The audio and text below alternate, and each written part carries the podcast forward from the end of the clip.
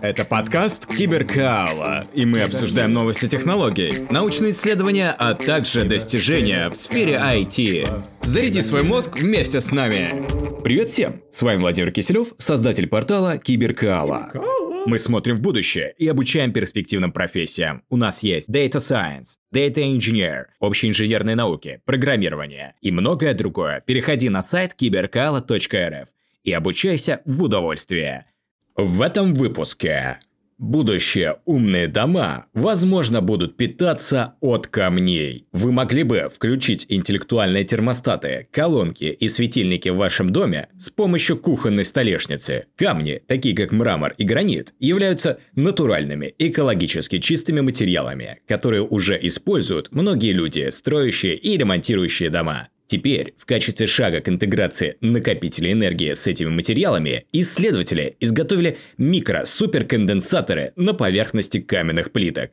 Устройства, описанные в ACS Nano, долговечны и легко масштабируются для создания настраиваемых 3D-источников питания – Согласитесь, было бы удобно, если бы поверхности в комнатах могли заряжать устройство умного дома или другую мелкую электронику, совсем не подключаясь к сети. И хотя камень является широко используемым материалом для столешниц, полов и декоративных панелей, он до сих пор не был интегрирован с устройствами хранения энергии, такими как батареи и конденсаторы. Но камни, даже те, которые отполированы и кажутся гладкими, имеют микроскопические неровности и вмятины, что затрудняет приклеивание к ним электрических компонентов. Недавно исследователи выяснили, как разместить микросуперконденсаторы, которые обладают высокой скоростью зарядки и разрядки и отличным запасом энергии, на неровных поверхностях с помощью лазеров. Ученый Бонг Чул Кан и его коллеги хотели адаптировать этот подход для создания микросуперконденсаторов на мраморе. Исследователи нанесли раствор наночастиц оксида меди на мраморную плитку в виде двух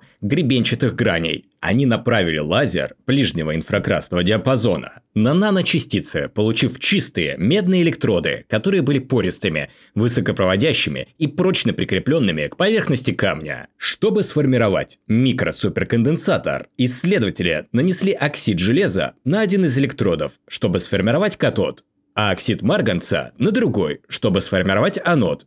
Слой электролита, соединяющий электроды, был изготовлен из раствора перхлората лития и полимера. В ходе испытаний устройство сохраняло высокую емкость накопителя энергии даже после 4000 циклов зарядки-разрядки. Когда несколько микроэнергетических устройств были соединены вместе в матрицу 3 на 3, накапливалось достаточное количество энергии, чтобы зажечь светодиод.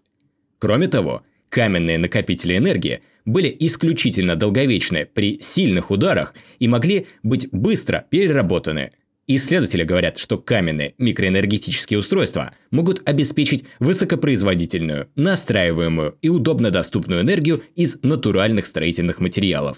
Итак, это все на сегодня. С вами был подкаст Киберкаала и его ведущий Владимир Киселев. Если вам понравилось, подписывайтесь на новые выпуски. Это будет мотивировать делать новые эпизоды. А также переходите на наш сайт cyberkalastudios.com